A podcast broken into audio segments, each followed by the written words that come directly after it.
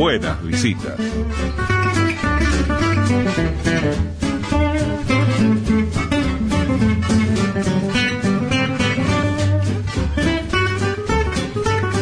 Dijimos que íbamos a invertir esta última parte del programa en hablar de opciones que tienen la mezcla de entretenimiento, pero también la posibilidad de aprender, de generar conocimiento, en algún caso de despertar vocaciones, pero sobre todo de eh, aprovechar el tiempo de ocio, de lo que puede ser un, verano, bueno, para que nuestros niños de alguna manera lleguen a marzo con más conocimiento, no solo más entretenido, sino también un poquito más sabio, si es que vale esa expresión, usando la cabeza entre dinosaurios y la era de hielo. Eh, de eso vamos a hablar ahora. Eh, la actividad está a cargo de Felipe Montenegro y Fernanda Cabrera. Fernanda nos acompaña acá, bienvenida. Muchas gracias por estar. No, gracias a ti por invitar. Eh, Fernanda, bueno, vos sos licenciada en Ciencias Biológicas, también lo es Felipe. lo tuyo tiene que ver con la paleontología, con una maestría en biología. A ver, ¿Dónde confluyen estos conocimientos y por qué se transforman en una propuesta que combina lo lúdico y lo didáctico en verano? Eh, la idea del taller surgió allá desde el año pasado, de hecho esta es la segunda edición del taller. Bien. Eh, la idea era mezclar un poco lo que es el conocimiento científico y cómo bajarlo a tierra hacia los eh, niños, digamos, que siempre no es, no es tan fácil eh, transmitir del todo lo que son los conceptos abstractos que tiene incluso la paleontología respecto a lo que es el conocimiento que tienen los niños. Entonces ahí se nos ocurrió eh, la idea de trabajar con cráneos y la información que obtenemos de los cráneos, o sea que son cosas que no se ven, como por ejemplo si el animal tenía trompa o no, o sea si el animal tiene que comía, eh, que cómo veía, etcétera. Todo eso nos pareció que estaba bueno transmitirlo de una forma lúdica y se nos ocurrió jugar con justamente con cráneos. Eh, está, está bueno.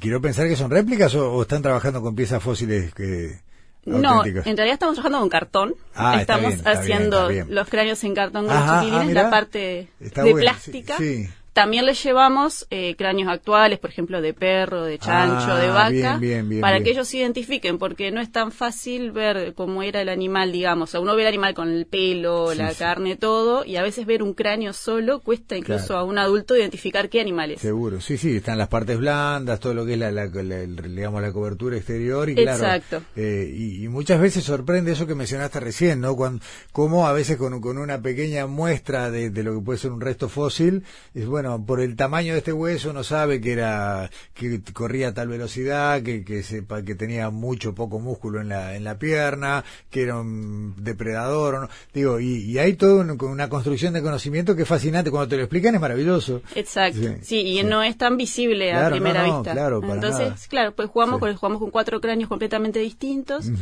Eh, y a partir de ello, bueno, qué información obtenemos y después hacemos toda una parte, digamos, plástica, donde armamos esos mismos cráneos en cartón. Hacemos una copia en cartón. ¿Esta actividad está dirigida a niños de, qué edades? De 8 a 12 en esta edición. La edición anterior habíamos trabajado con de 6 a 12, pero los gurises más chicos ya de la parte plástica era más complicada, les daba trabajo.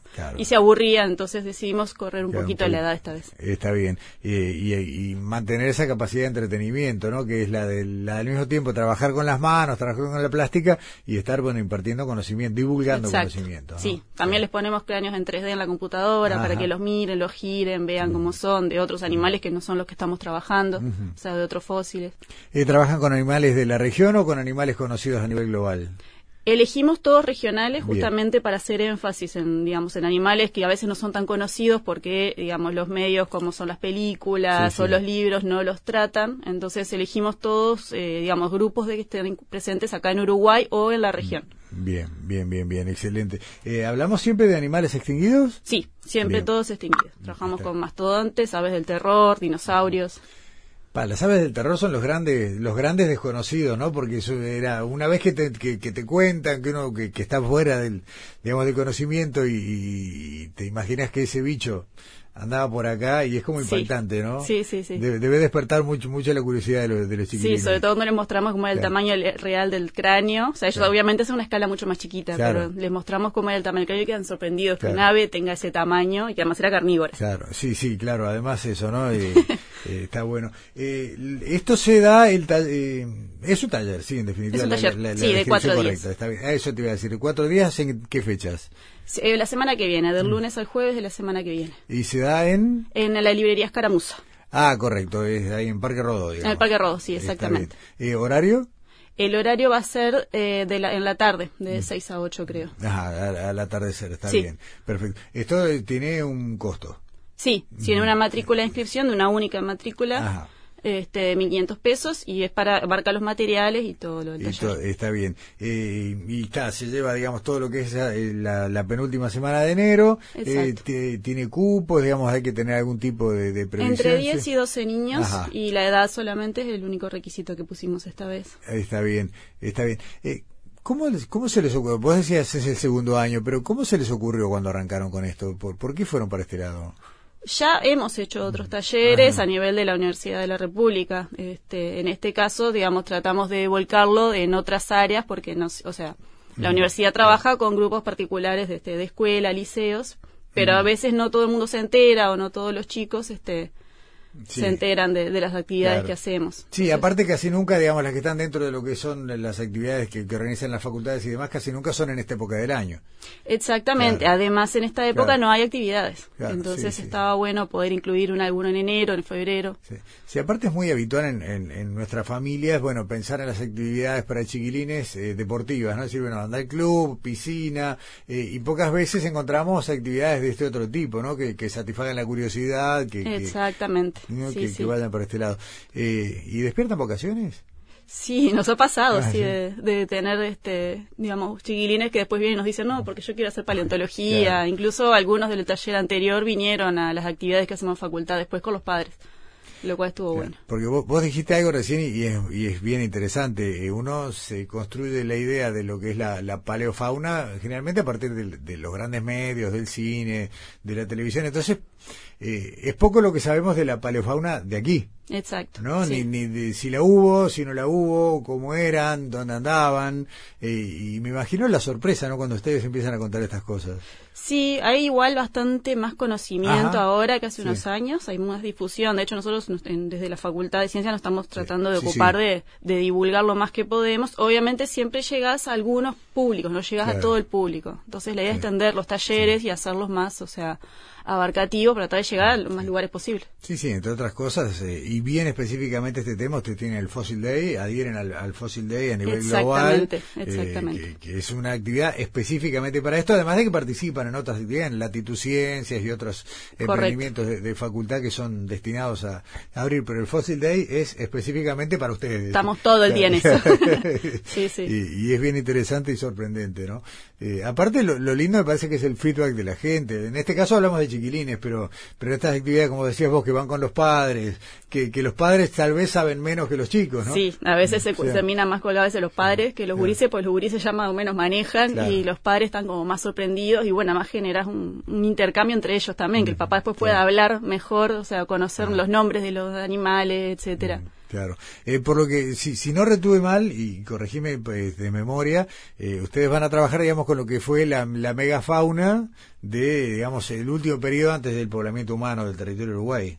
Vamos a trabajar con dinosaurios, por un ah, lado. Ah, dinosaurios también. Sí, tenemos dinosaurios, y tenemos dinosaurios, reptiles voladores eh, y megafauna, y tenemos los claro. y más todo. Claro, está bien. No, entonces cubren, digamos, todo porque, porque ese es para mí la, la el último hallazgo más interesante todo lo que es los yacimientos de dinosaurios en el centro del país, ¿no? En Tacuarembó, bueno, hace poco creo que fue en, en Río Negro, ¿no? En Guichón, que aparecieron unos huevos de dinosaurios que, que, se trajeron hace poco a facultad. En Río Negro, cerca del Gorta. Ahí está, cerca del Gorta. Este iba a decir Guichón, no cerca del Gorta. Ahí está.